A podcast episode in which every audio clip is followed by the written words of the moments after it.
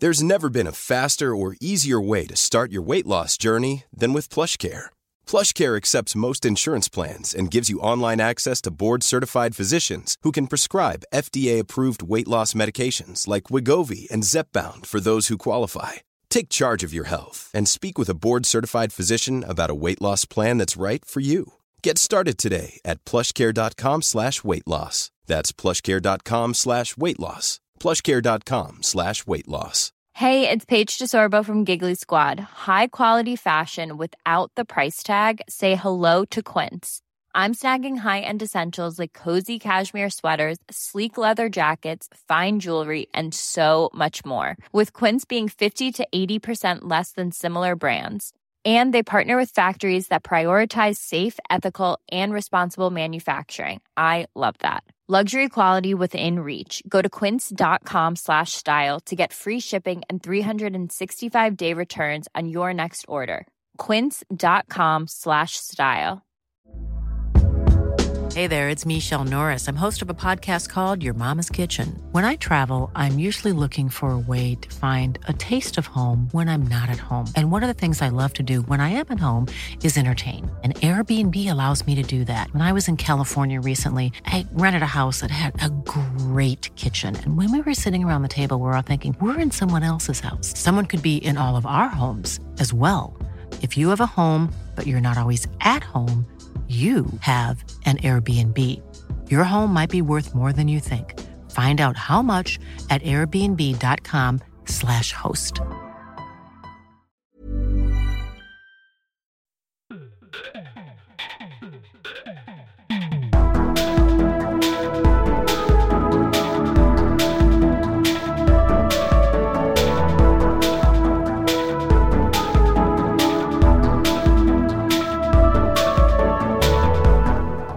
Og velkommen til en ny episode av Liberaleren podkast med meg, Klaus, og Ole. til Holset in the podkastbua in Sandefjord. Kjære vakre lytter, dere når oss på liberalaften.gmail.com. Dere finnes på Facebook, Twitter, Instagram, YouTube og ikke minst les daglige nyheter på liberaleren.no. Vi skal ta og ringe opp en, en, en gjest etterpå. Godeste Kjell Bakke, the one and only nede i Rogaland. Men først, før vi gjør det, Ole. Sørgelige nyheter kom nylig.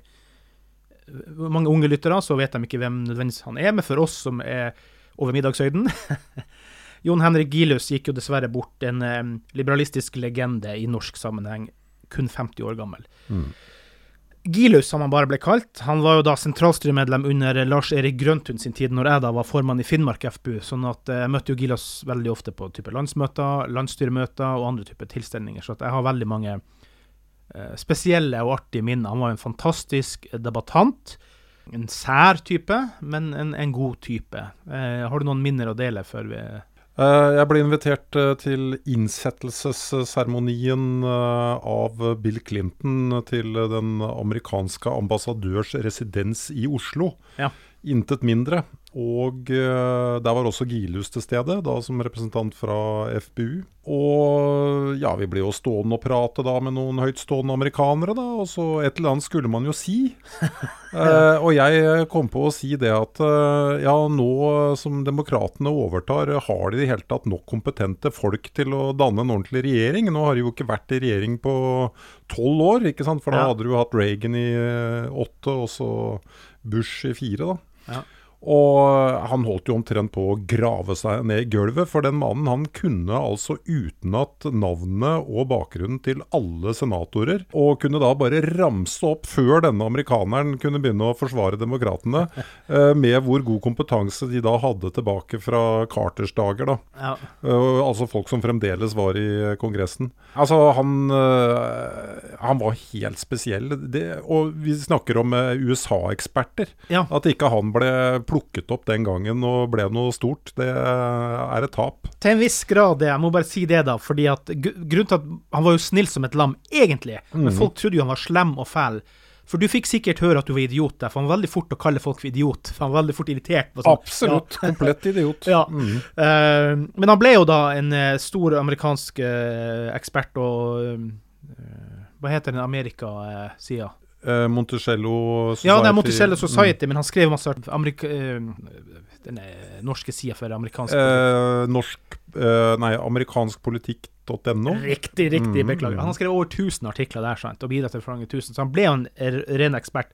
Og ja, han var jo president i Monticello Society, med Jan Arild Snoen som visepresident. Mm. Og det var jo det at de skulle da prøve å få nordmenn til å ha bedre inntrykk av um, amerikansk politikk. Det var etter 9-11. Det ble veldig sånn anti-amerikansk. eh.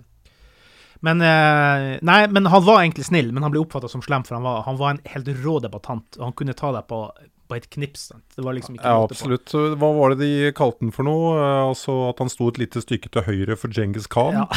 han var jo for dødsstraff, blant annet, og eh, var vel ja, kanskje en litt mer type amerikansk liberalist enn eh, litt mer den milde norske varianten. Ja, ja, han elska jo Amerika og var mye på reise der, og har hatt det veldig vanskelig tid med Trump, fordi han var jo republikaner, det var jo hans greie. Vår gode venn eh, Bent Johan har jo skrevet en fin eh, kronikk om han da. Men bare si før vi går videre til gjestene våre, så er det sånn at noen få dager før Gilus gikk bort, så opprettet han en innsamlingsaksjon for tre unge jenter han har blitt kjent med i Sør-Afrika. Debra, Kossi og Lotso. Jeg håper uttalen var riktig. Pengene går da til eh, universitetsutdannelse til de her tre jentene, som det er ganske vanskelig for, for jenter der nede. der. Nå har Heidi Nordby Lunde, eh, til FBU også, stortingsrepresentant, klart å få overtatt eh, den aksjonen hos bidra.no. Sånn at etter at Jon Henrik gikk bort, at ikke utdannelsen deres må stoppe da. Jeg har sjøl bidratt noen små kroner, Jeg skal prøve å få bidratt mer, men uh, vi oppfordrer alle våre lyttere til å bidra. Jeg skal få lagt inn link, men den uh, finnes hvis du vil søke opp sjøl på bidra.no. Men jeg skal også få lagt inn eh, link her. Det forteller jo litt om hvor stort hjerte han hadde. Altså Han Ja. ble glad i Sør-Afrika også mot slutten. Ja, og Skottland. Og da treffer disse tre jentene som ikke har ordentlig utdannelse. Og andre de reiser jo hjem igjen og glemmer det etter noen måneder. Men han Ja. setter da i gang en innsamlingsaksjon, og det Mm. står respekt av. Absolutt. Stor respekt av. Vi kondolerer jo selvfølgelig så mye til Gilus sin nærmeste familie og venner, og vi lyser fred over hans minne. Vi skal ta og ringe opp til Kjell Bakke. Ja, da har vi slått på tråden til eh, Kjell Bakke. God dag, Kjell Bakke. God dagen, Sandefjord. Eh, Hyggelig å være med dere over telefon. Ja, Sandefjord Calling. Og eh, til, å, til å begynne med, gratulerer. Du er jo nå blitt ypperste høvding for liberalistene i Rogaland. Ja, det er jo veldig gøy å endelig få steppe opp til et lederverv i, i regionspolitikken. Jeg har jo vært den evige nestlederen, så det er veldig gøy. Ja, hva, er, hva blir annerledes med Kjell Bakke ved, ved roret? Nei, eh, nå er det jo valgkamp, eh, så det kommer til å være en, en, en, veldig hardt fokus på valgkamp. Og jeg kommer til å kjøre beinhardt på at vi skal være opp, ut og fram. Ja. Uh, kommer sikkert til å plage livet ut av uh, mine egne folk, og kommer til å presse dem som en liten general. Uh, kanskje en liten, Napo en liten Napoleon, kan man Dikta si det sånn. diktatorisk, diktatorisk liberalisme, det her, altså. Det blir sånn som meg å sitte og kommentere jul med Ole, han blir så oppgitt. Nei, men det er bra å få frem eh, engasjement og aktiviteter, det, er- og det er jo så viktig for et lite parti, da. Ja, stemmer det. Du, vi eh, jeg klarte ikke å unngå å eh, komme på en liten tanke her, for vi prata mye om kulde før vi gikk i gang, da. I dag så er det jo satt en strømrekord i Norge. Mellom klokka åtte og ni i dag så registrerte Statnett en ny rekord på et strømforbruk på 25 146 megawattimer. Det er da 610 megawattimer mer enn forbrukerrekorden som var satt i januar, da. Er det så enkelt, det her med miljøutviklinga? Nå spør jeg dere begge to. Det er kaldt og vi har fyrt. Det er en eksepsjonell periode vi er inne i. Selvfølgelig veldig kaldt, da. Men eh, er det så bra for strømmiljøet, det her med elbiler, da? Eh, vi kan ta deg først, Kjell. Hva tenker du? Eh, Nei, altså Det, er som sagt at strømbilen er en fantastisk tanke. Det er bare det at vi har, vi har ikke nok energi til å få alle norske biler over på, på, på strøm.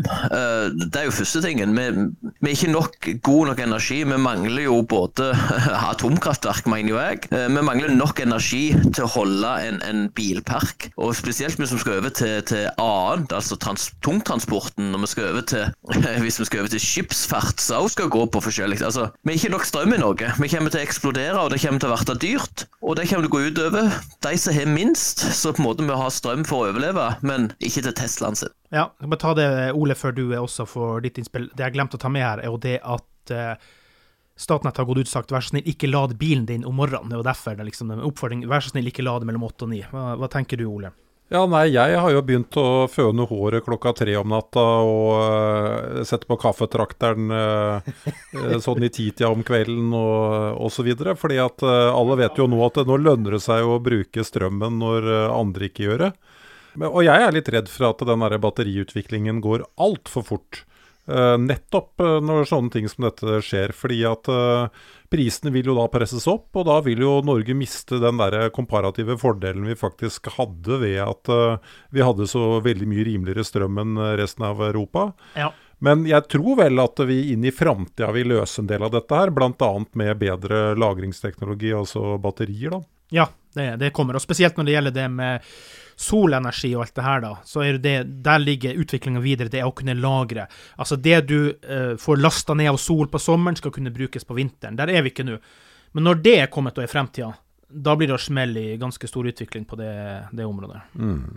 Hva tenker du, Kjell? Skal vi gå videre, eller har du mer å bjuda på? Ja, ja så når det, kommer, når det kommer til strøm, så, så, så, er jeg jo en, en, en, Jeg er jo optimist på at uh, strøm uh, er, på en måte en del av den framtiden. Men vi, vi, må ta det gradvis, og vi må la teknologien få komme først, før politikerne kommer med sine uh, gode intensjoner.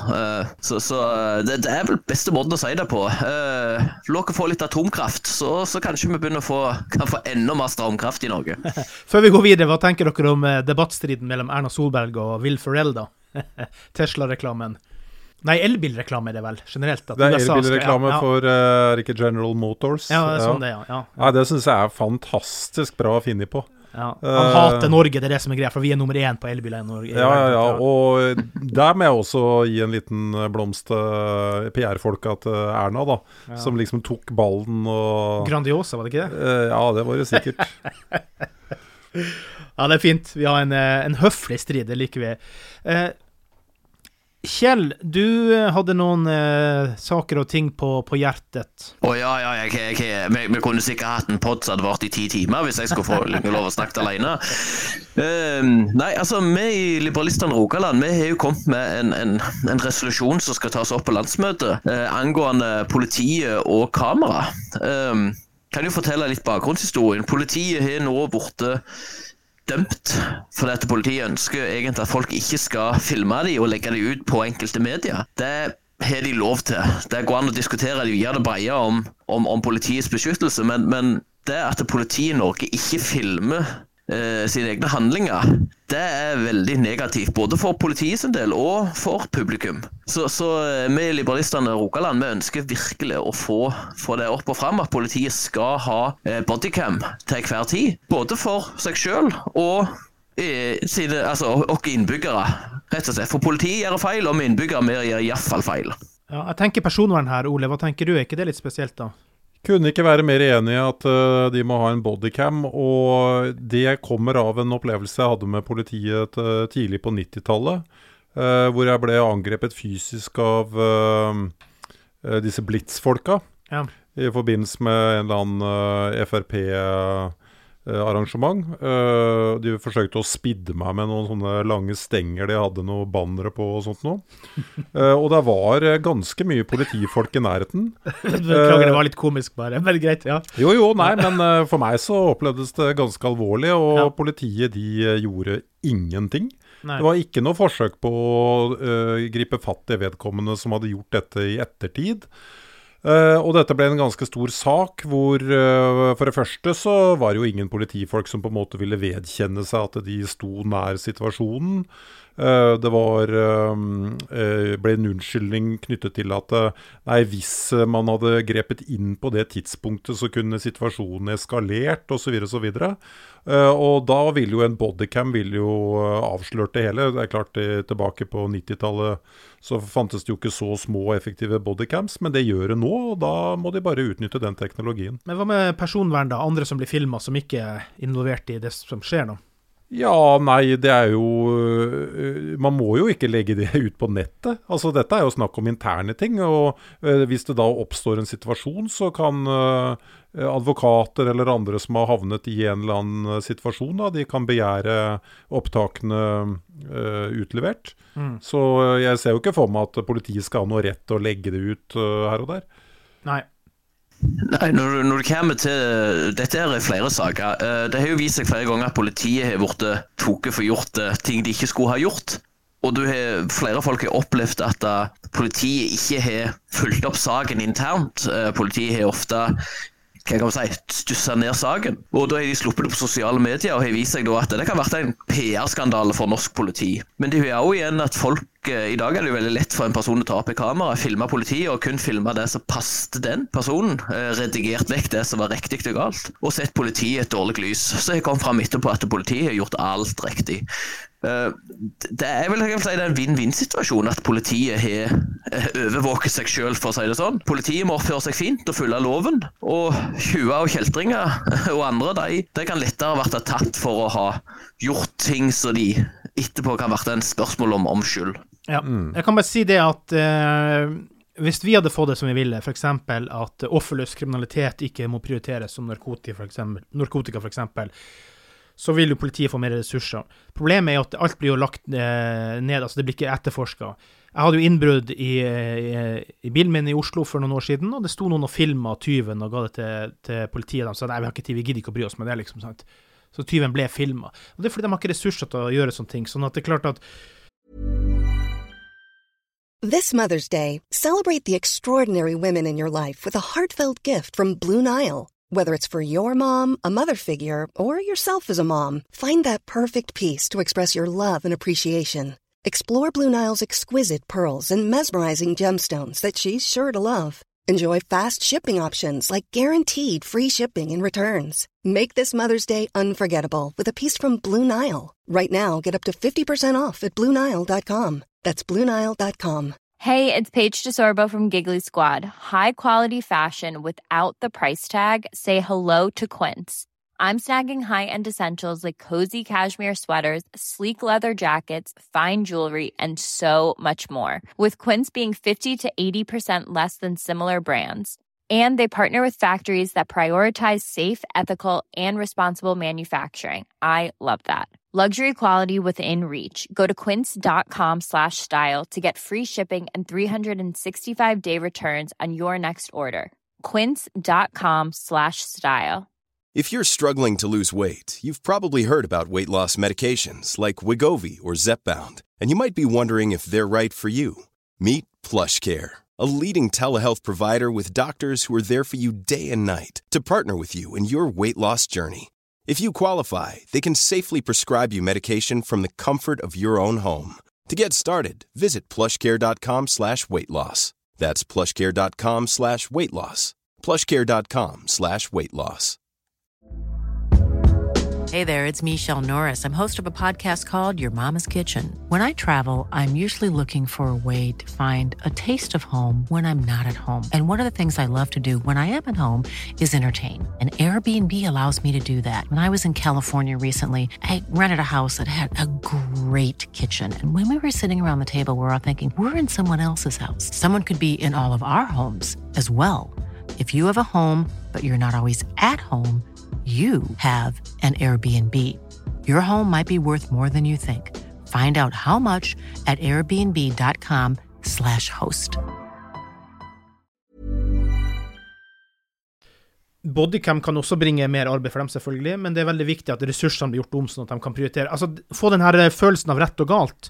Den eksisterer til en viss grad ikke i Norge, fordi folk vet at ting blir bare henlagt. sant? Mm. Og det, det, er, det er veldig feil. Men det åpner jo faktisk for en annen debatt som vi kanskje må ta en annen, uh, i en annen pod. Kanskje vi skulle ha fordelt opp politioppgavene. Altså f.eks. hatt et B-politi som drev med veitrafikklov og lignende. Kanskje hatt et, et, et, et B-politi som tok seg av mer sånn vekterstilling pluss. I Sverige har jo vekterne mer makt enn en vanlige vektere i Norge. Vi skulle kanskje sett på dette og delegert ut uh, politimyndighet. Men det hadde vært en helt annen debatt, uh, som vi må kanskje ta i en annen pod. Uh, hva som skal være politiet sin oppgave, og hva som kan være på en måte en sivil eller en, en, en B-oppgave. Men det, det, må vi ta i en annen debatt, for det, da, da bruker vi hele tida i dag. Og jeg syns du eh, drar fram veldig mange gode poenger i dag, Kjell. Fordi eh, norsk politi fremhever stadig at de er liksom litt stolte av at de har den høyeste utdannings... Eh, løpet i Europa, er det vel de sier. Fordi der har alle tre år Eh, og det tror jeg er en del av den norske mastersyken, hvor det liksom er så flott å gå et utfattelig antall år på skolen. Eh, det er jo det reneste sprøyt at du trenger tre år for å gjøre noen av de litt enklere politioppgavene. Uh, og vi trenger å gå mindre på skolen uh, for å komme i produktivt arbeid tidligere og ikke bli så dyre for staten. Uh, så ja, jeg støtter deg 100% Så du har Ole sin stemme på landsmøtet, med andre ord, her på, på forslaget? Iallfall på Bodycam, å få se på dette med, med B-politiet. Jeg vet det har vært oppe før at private, eller, eller en såkalt en annen, altså en annen, eh, kan ta seg av f.eks. veitrafikk og, eh, og, og, sånne ting. Det er jo utrolig interessant. Jeg må jo litt tilbake igjen dette, siden Ole er aktivt med i Liberalistene. Nå beklager Klaus at jeg overtar podden litt, men leder i, Roga, leder i, Rogaland, vet du. Så, så vet jeg at Vent, vent, vent, vent, vent, vent. Antyder du at Rogaland er viktigere enn Vestfold nå? Er det det du prøver å antyde? Jeg, jeg, jeg, jeg, bare legger ut Jeg bare snakker i for levera, jeg også, for okay. tolkning over det. Greit, kjør på. Men, eh, men, jeg vil inn på dette her med Ole. Han har vært aktiv eh, i, i, forskjellige forum i partiet og krevd at det skal skrives leserbrev så det svetten renner. Og det syns jo jeg er helt fantastisk. Jeg har jo jeg, i min lokalavis så gir ut en, en sånn cirka tre aviser i uka, så jeg, hadde jeg i fjor rett over 30 leserbrev. Jeg, jeg håper at jeg får en sånn klapp på skuldra. Ja, fantastisk. Men jeg reagerer med på at du sier sånn cirka tre ganger i uka. Er det liksom etter trykket det, eller hva er Nei, altså Jeg har gått tom for trykk her på Jæren. Kjempestor avis, er det det du antyder? ja, du, du prøvde å peise på litt her, så får du det igjen. Ja, ja, ja, ja, jeg må tåle litt. Nei, uh, Jærbladet kommer, kommer utgivelsen på en uh, 17. mai, så ble de hivet ut avis. Det er litt sånne ting. Men, men det, dette her med leserbrev er kanskje noe av den beste passive måten å gjøre noe. Uh, for Ola Kari Nordmann i lokalavisa er kanskje ikke det det viktigste de leser, men det er oftest det som folk som er interesserte i politikk, leser. Eh, og det er ekstremt viktig å vise hvilket navn går igjen og igjen og igjen. Og det gjør at det er lettere vært for disse her, uh, journalistene og redaktørene til å se Ja, men dude, han er jo igjen, han er igjen, han er igjen. Dette er jo en person som er hele tida på, og han skriver OK leserbrev så, så, så gir dere en, en, på en måte at vi virker store, vi virker seriøse, vi virker ut til å være bra. Ja, jeg tror at det er et kvalitetstegn at du kommer inn med innlegg uh, som er vettuge, og at ikke du bare eksisterer i sosiale medier, liksom. Fordi i lokalaviser så er du jo tross alt vurdert, du er kanskje rettet litt på i setningsoppbygging. Uh, det er et kvalitetstegn. Og når det først er sagt, jeg er på trykk i Samfunnsbladet i morgen, altså fredag den femte. Så Så bra. så bra. Bare ett tips, da. For at jeg støtter dere begge to her. Eh, Ole er jo pådriver her, du jobbe. Han hadde en fin YouTube-video også han la ut her internt for oss i Liberalerne for en, for en vakker eh, Gudbrandsdal Energi-reklame. Den likte jeg. Men eh, skriv kort, godt og konsist, for det er ingenting så irriterende som at avisa går inn og kutter i innlegget ditt, for da, da, kan det se veldig rart ut igjen. Ja, der, der, støtter, jeg, eh, der støtter jeg deg helt. Jeg, jeg har alltid eh, veldig kort innlegg. Eh, for dere som leser mine i Liberaleren, så er de òg korte. Fordi at jeg, jeg ser selv at hvis jeg ser en som har skrevet to sider opp og ned med mange tall, fine ord og enormt mye politiske meninger, så er det ikke gildt å lese. Det er mye, mye gildere å lese en sånn liten notis, er kortet. Det, det føler du har tid til. Det er samme som film. Det er ingen som ser på en, en, en en to timers film for å finne ut hva de mener om et parti. De liker å se en film på et minutt. Jo da, men, men i hvert fall poenget er at hvis avisa går inn og kutter i i, i, innlegget ditt, så kan det se veldig rart ut. sant? Det er det som er poenget mitt. Oh, ja, sånn, ja, ja, ja, nei, det, det, er helt forferdelig. Det. Det, det. er jo på en måte et angrep på, på, på din mening igjen, at de kutter det ned.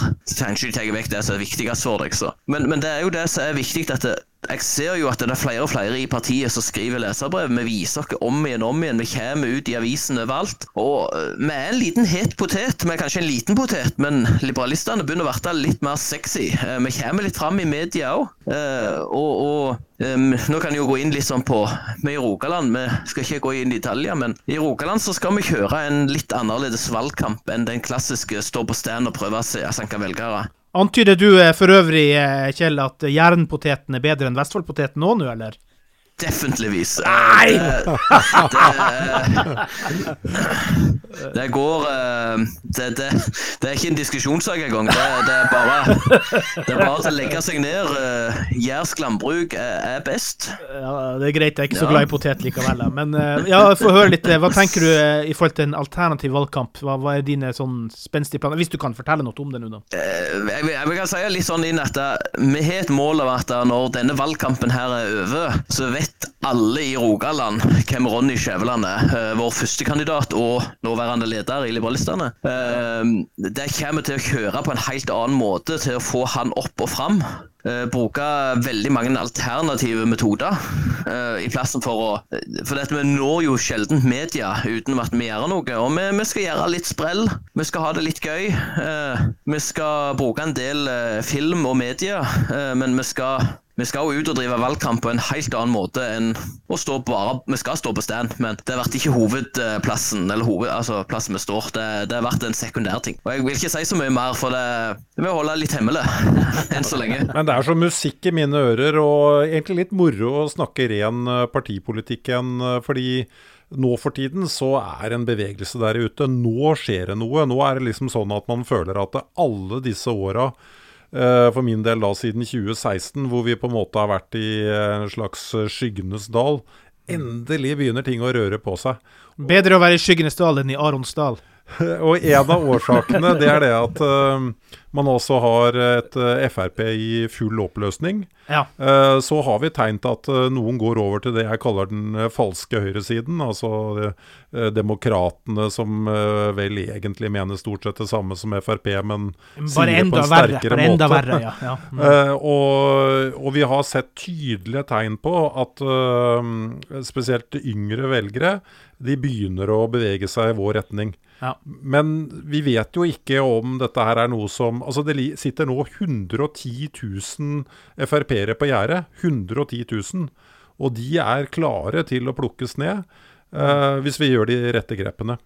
Ja, og det er jo da som, som sagt et, et, godt leserbrev for å komme tilbake til den er fantastisk. Eh, for dette folk som søker, eh, ser at vi Å ja, ja, men de er jo i Drammen, de er i Tønsberg, de er i Oslo, de er i Kautokeino. Altså, De viser seg i hele Norge. Viser jo at vi er ikke bare tre stykker som sitter på internett og mener noe. Vi er en hel bevegelse i hele Norge. Vi stiller i alle, altså alle fylker. Vi er et parti som er på en måte seriøse. Vi er ikke døgnflu, øh, ei døgnflue. Vi er her, og vi har en klar politikk. Og, og øh, jeg, jeg syns jo dette her er gøy. Det er jo det er sånn at jeg er jo vaken for tida. Jeg, jeg følger med. Jeg, vi legger planer, vi sitter i møte hele dagene. Kona er sur, og det er et godt tegn, egentlig. Altså, det, Men lover du å komme på trykk i Stavanger Aftenblad snart, da? Ja, eh, Stavanger Aftenblad er et veldig vanskelig avis å komme inn. Eh, Jeg ser det at enkelte parti, skal ikke nevne navn, men de begynner på R og er veldig røde. Jeg har veldig lett for å komme på trykk i Stavanger Aftenblad, mens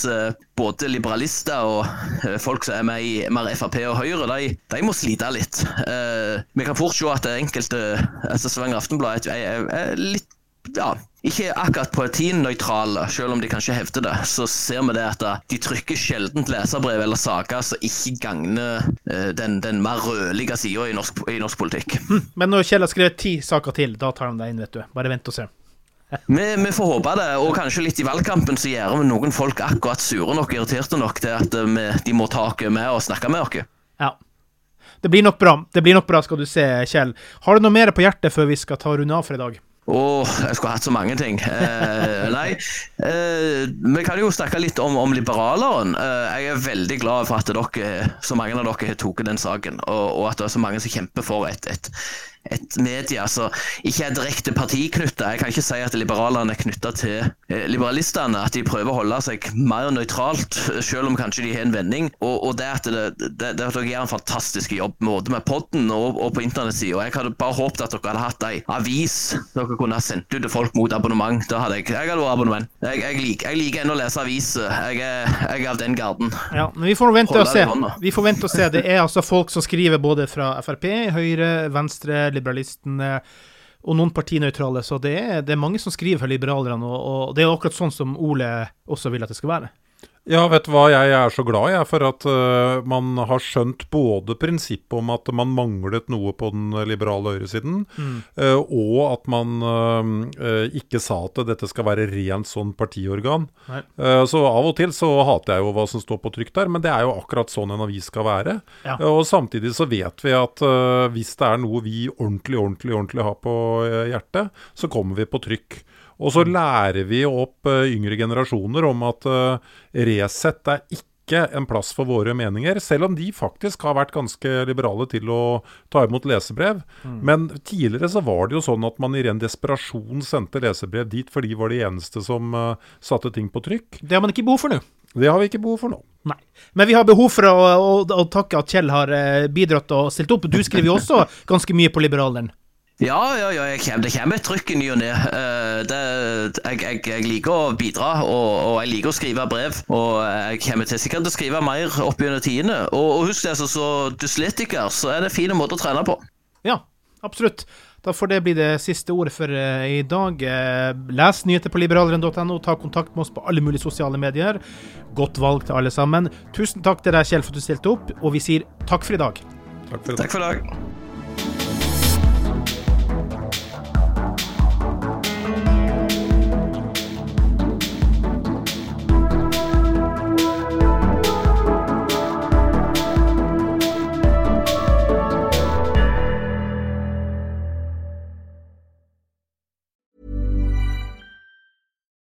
We're on a budget, we still deserve nice things. Quince is a place to scoop up stunning high-end goods for 50 to 80% less than similar brands. They have buttery soft cashmere sweaters starting at $50, luxurious Italian leather bags, and so much more. Plus, Quince only works with factories that use safe, ethical, and responsible manufacturing. Get the high-end goods you'll love without the high price tag with Quince. Go to quince.com/style for free shipping and 365-day returns.